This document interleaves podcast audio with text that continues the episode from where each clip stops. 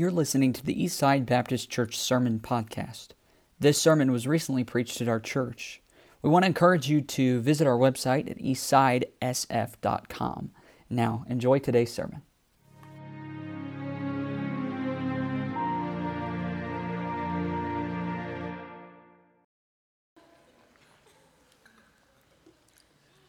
Matthew chapter 6.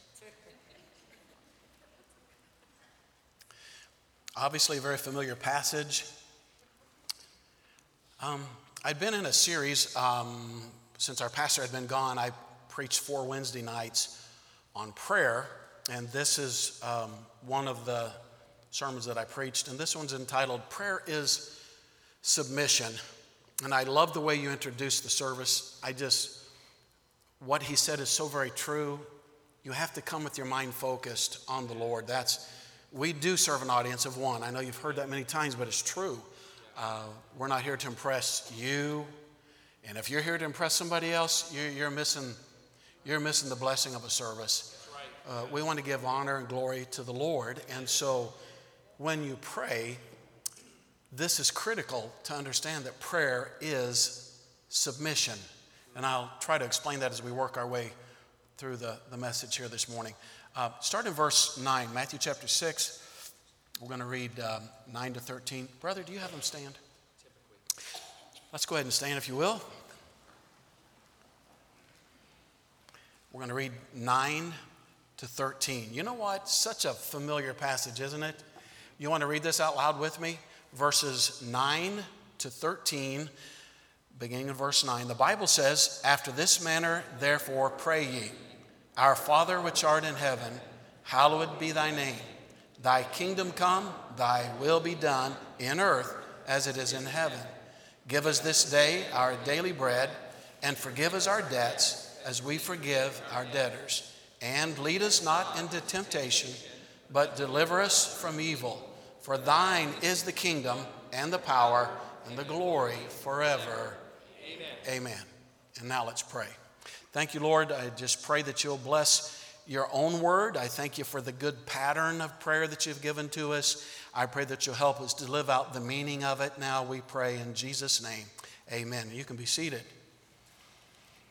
Everybody understands, I, I guess maybe you preached through this in your prayer, possibly, and I'm sure you've heard it many times by now that um, we call it the Lord's Prayer, is really the Lord's pattern for prayer and gives you an idea of kind of how to headline the things we ought to be praying for when we go to the Lord in prayer.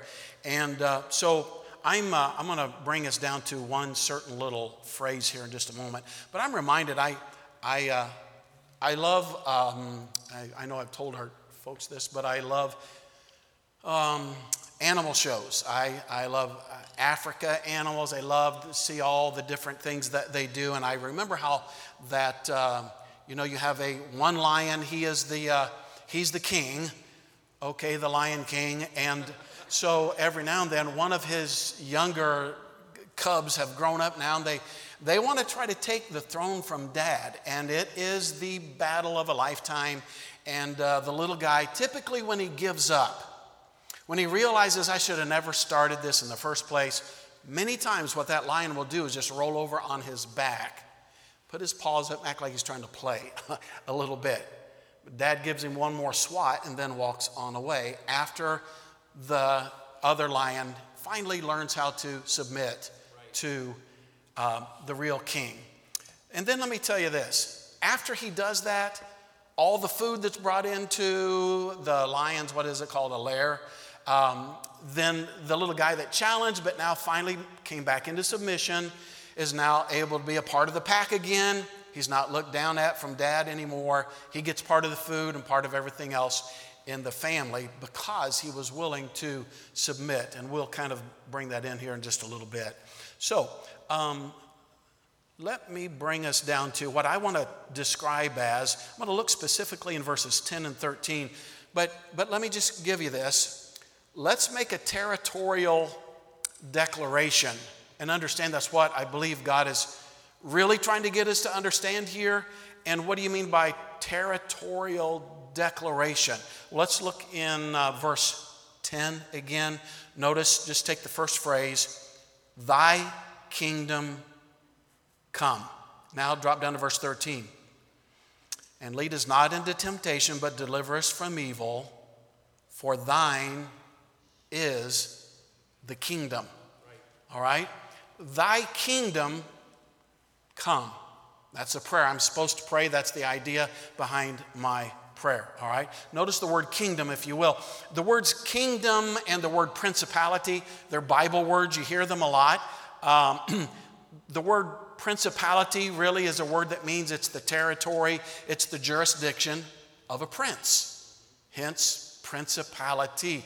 And you take the word kingdom, uh, comes from a couple of, I believe they were Latin words. The first one is obvious king, the second one makes sense when you take the last part of the word dumb, uh, kingdom, or short for dominion. And so, uh, a kingdom, understand this, it's a king's dominion. It's what belongs to him. Okay, so we can understand that. So please understand a, a, king's kingdom is this from one boundary of the king's kingdom and all the way over to this other side of the boundary, and everything in between those boundaries belongs to the king. He has a lot of people under him, stewarding his uh, properties and the things that belongs to him. But all in all, that kingdom is the dominion of that king. It's important that we kind of understand this as we work our way through here. So, um, some may say, you know, here's what some people like to say that, you know, when Jesus says, you know, to pray for thy kingdom to come, they believe it's the Jews saying, uh, Jesus, please come and set up your, you know, messianic kingdom. And I, I would guess you've addressed this from time to time, but we want you to come and be the king right now and, and shove these Romans out of the way and take their thumb off the top of us. We want to be under you and you alone and set up this messianic kingdom. But that's simply not the case because the kingdom that's being talked about in this passage is a kingdom that God wants to be set up right now, immediately. For example, example in Matthew 4 17, it says, From that time Jesus began to preach and to say, Repent for what? The kingdom of heaven is what? It's at hand, it's, it's right here. Luke 11 20, but if I with the finger of God cast out devils, no doubt the kingdom of God is come upon you right now. Whatever kingdom he's talking about and trying to address for us, he's talking about something that needs to be in existence right here in my life. So when we say in the Lord's Prayer, For thine is the kingdom and the power and the glory, what we are saying as it relates to us personally is this I understand that my life is your kingdom. Is everybody still awake? just, you know, rattle the marbles just a little bit. Yes, I, um, I understand that when I'm asking for his kingdom to come, thy kingdom come, it means I understand that my life is your kingdom. Can we say that together? My life is your kingdom. Every square inch of you and me. From one side all the way to the other side completely belongs to God. Everything you own, all your thoughts and ideas and plans, uh, everything about you belongs to God. Do you agree with that? Is there anything about you that makes you think that something about you is, is just you? Uh, and, and if there is, I'm saying that little key you've got tucked away in your pocket that you got locked up and you let God walk over every area of your heart except that one little area because that one belongs to me. I control it. I determine what I do in this part of my life. Uh, it's, it's not anything to do with our church or God. You know, it's just me. It's just who I am.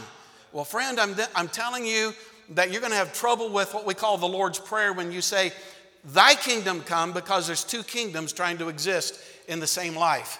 And God is saying to you and me today, everything about you belongs to me, God says. So there's a declaration. And here's the declaration if I'm saying, Thy kingdom come, I want God to set up His throne in my life, and there is nothing about me that belongs to me any longer. That's a kingdom declaration. Let's look at a kingdom expectation now. Thy kingdom come. You know, guys, wouldn't it just make sense that if, if somebody other than us owns us, that we ought to show absolute allegiance to them? I, if I don't belong to myself, then who owns me? Oh, it's God. Then, then I need to give everything I am to you. My allegiance, my loyalties, all go to God. God, what do you want today? I, I'm showing up for duty. Give me my orders, and I will do whatever you want me to do.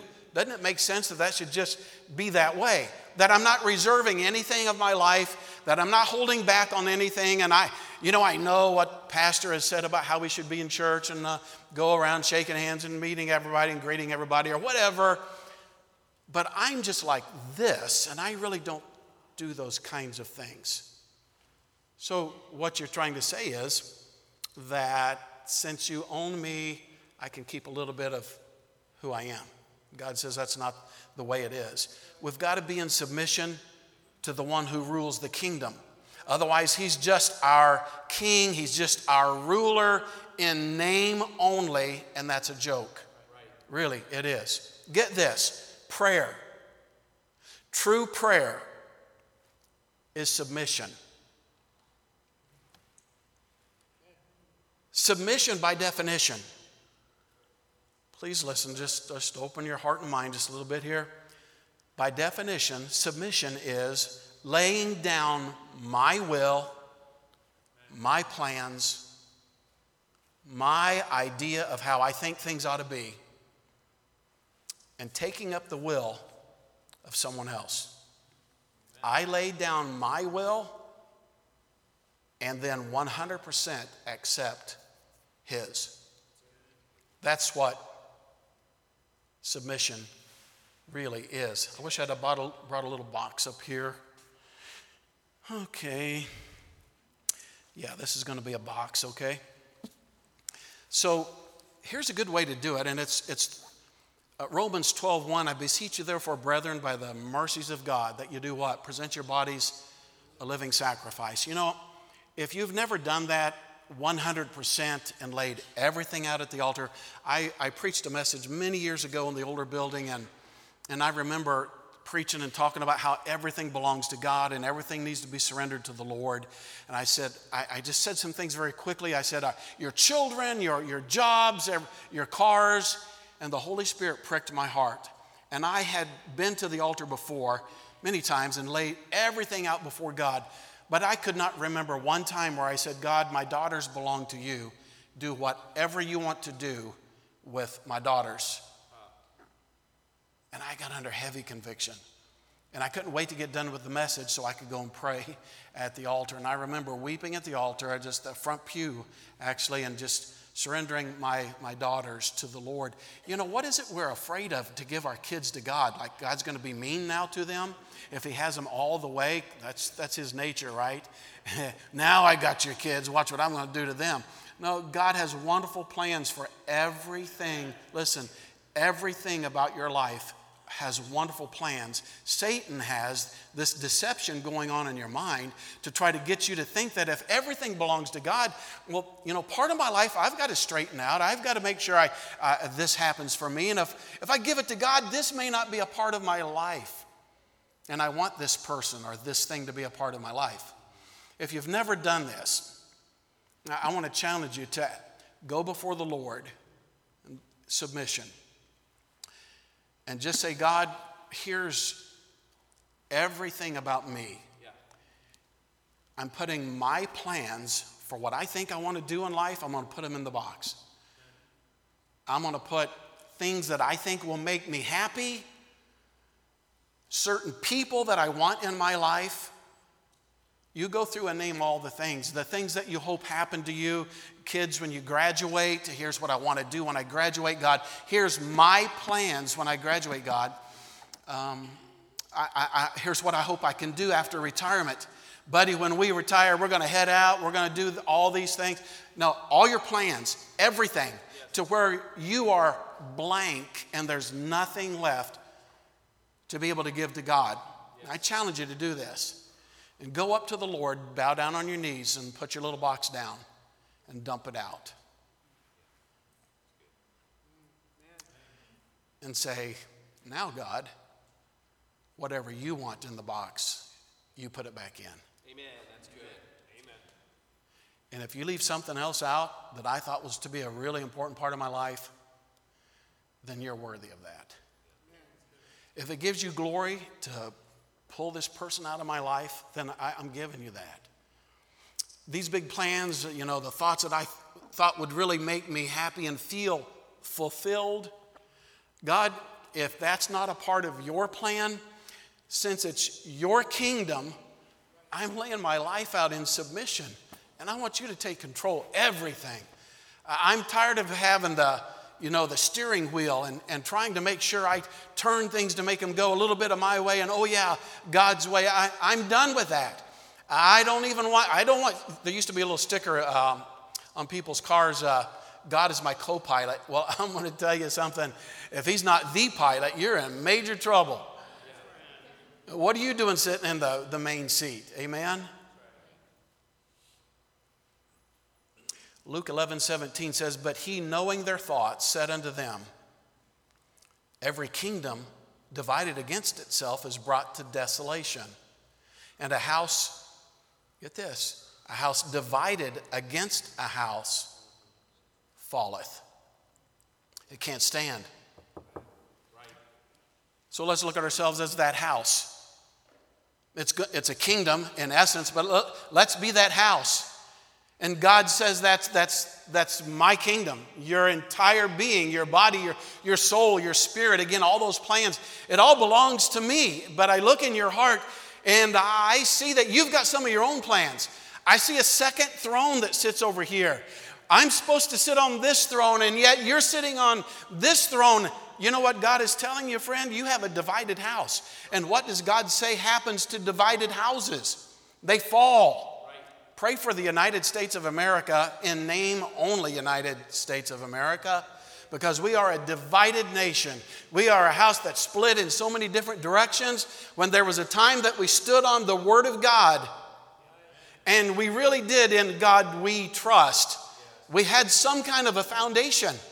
But God's people need to stand strong and let Christ be the kingdom, have the kingdom of our heart. Do you remember Balaam in the Old Testament? Balaam, uh, Balak from a heathen kingdom come and said, Will you curse God's people? They're coming out against us and they're going to wipe us out. Balaam says, I, I, I can't do that, but I'll go pray to God about it. And he went to pray to God about it, and guess what God's answer was? No, you can't wipe my people out. Well, that king said, Well, I'll, I'll, increase your, your wages and your gold and your silver, and, and you you'll just be a leader in so many areas. Come and curse my people. Well, God told me no, but I'm going to go ask him again. As if God has a divided mind. God told him his answer in the first place. And, and then, so God said, All right, you go ahead, walk with him, and you go along, and it's going to look to him like you're going to curse my people. But every time Balaam opened his mouth, you remember what happened? A blessing came out. And that old, that heathen king was so mad, jumping up and down, and long story short, uh, God wouldn't let him curse his people. And then many years later, Balaam taught those heathen people how to corrupt God's people and take them out by intermingling in marriages and, and so forth. Consequently, it cost Balaam his life, it, it wiped his life out. Balaam was not interested in allowing God to rule the kingdom of his life he was trying to build his own kingdom. I remember Elisha and Gehazi. Do you remember Naaman? Uh, how many knows the story in the Bible of seven ducks? Does everybody remember where the seven ducks are? I've told you guys this before. There are seven ducks in the Bible. So Elisha tells uh, Naaman the leper, he, he says, You go down to the Jordan River. And he says, You know, I know the Bible says dip yourself seven times, but he ducked under seven times. Seven ducks in the Bible. So he does so, and Naaman comes back, and hears. uh, here's Naaman trying to tell Elisha, Take all these gifts. You've done miraculous things for me. And uh, he's like, No, this is not a time to be receiving gifts. God did this, and God will get the glory in him alone, basically, is what he said. Except Gehazi, Elisha's servant, is over here listening and thinking, Man, I don't have a very good retirement going on. My closet's looking pretty ragged right now. My clothes are. And so he chases down Naaman and says, You know what? We got a couple of young prophets that could really use some clothing and stuff. Naaman's like, No problem here, take this.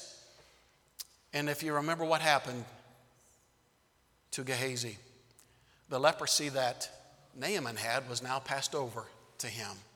Why do things like that happen to God's people?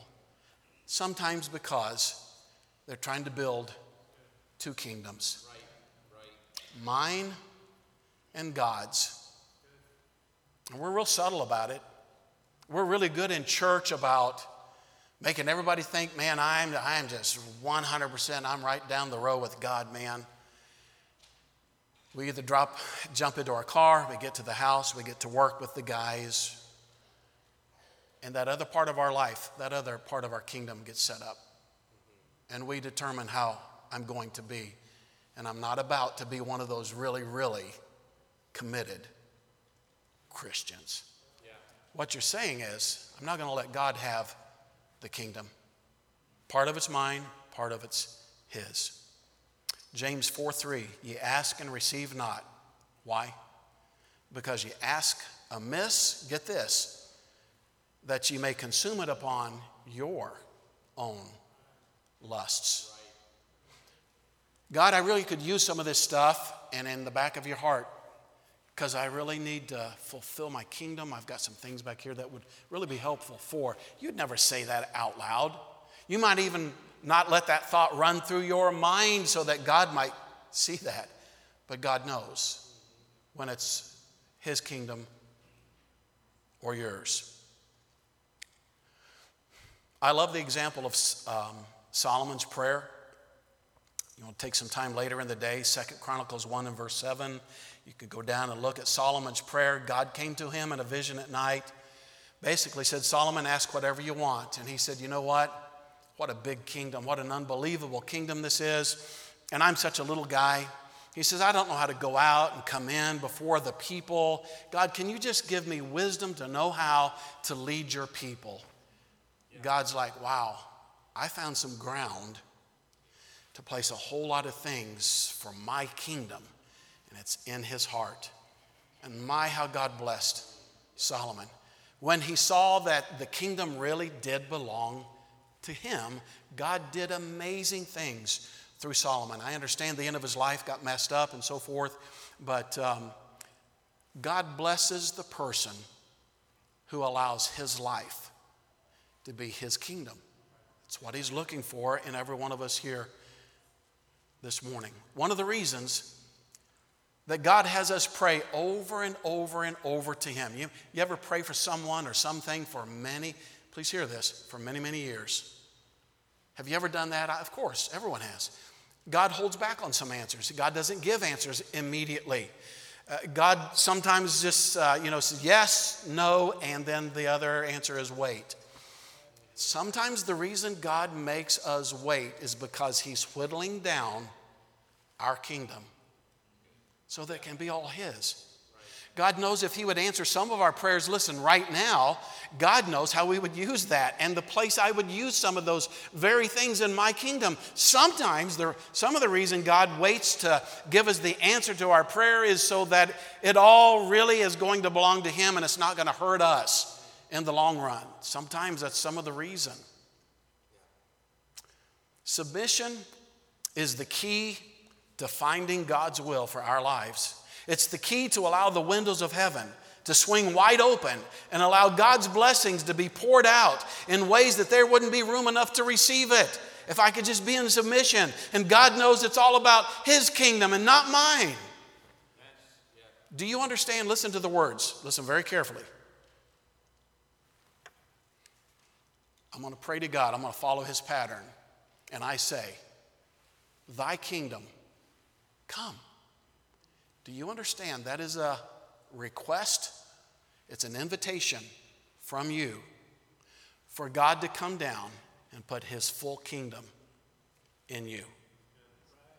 God, thy kingdom come. Thy will be done in earth, on earth, in my life, just the same way it's done in heaven. As the angels bow down to God in heaven and give you all glory and honor, those beasts that bow down uh, as uh, praise is being given to God, when everybody bows down to God and you're number one and you're the only one on any throne whatsoever, I want that in me.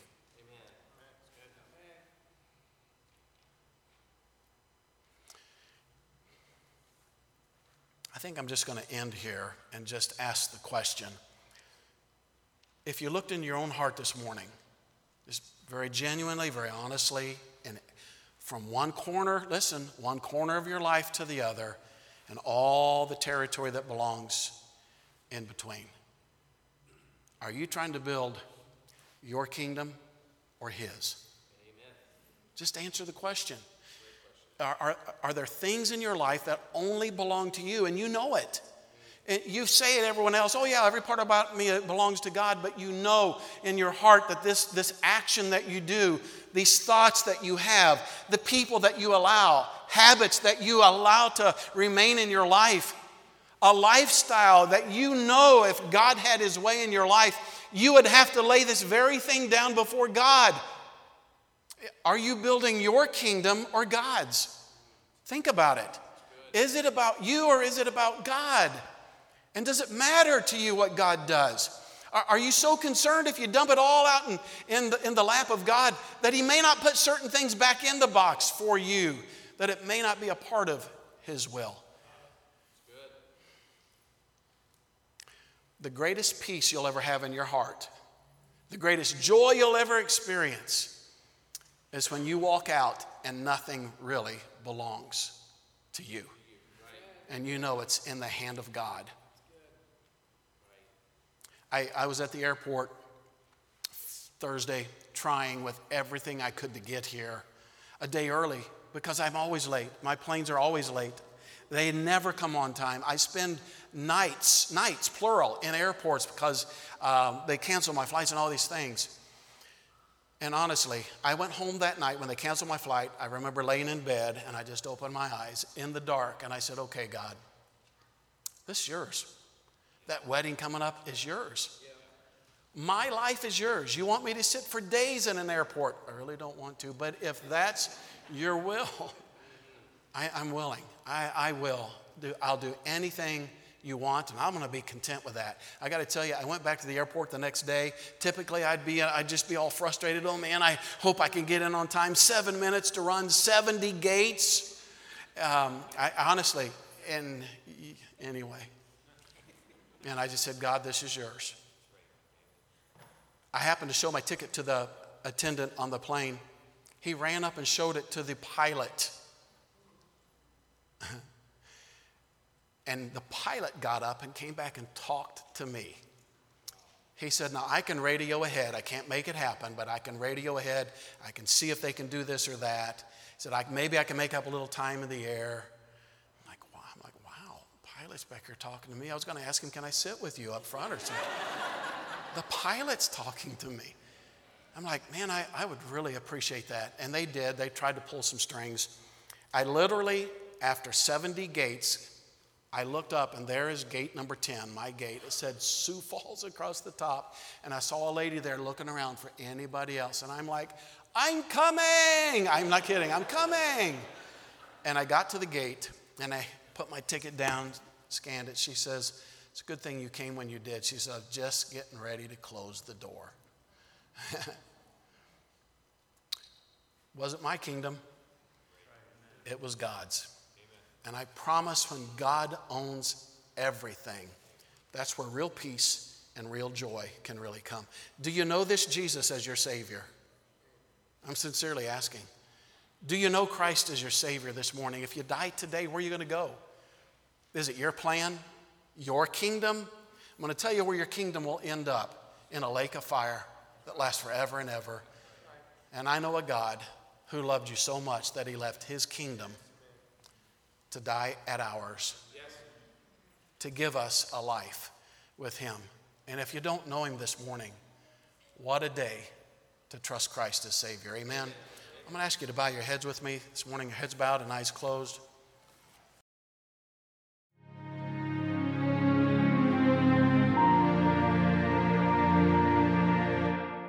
We want to encourage you to visit our website at eastsidesf.com.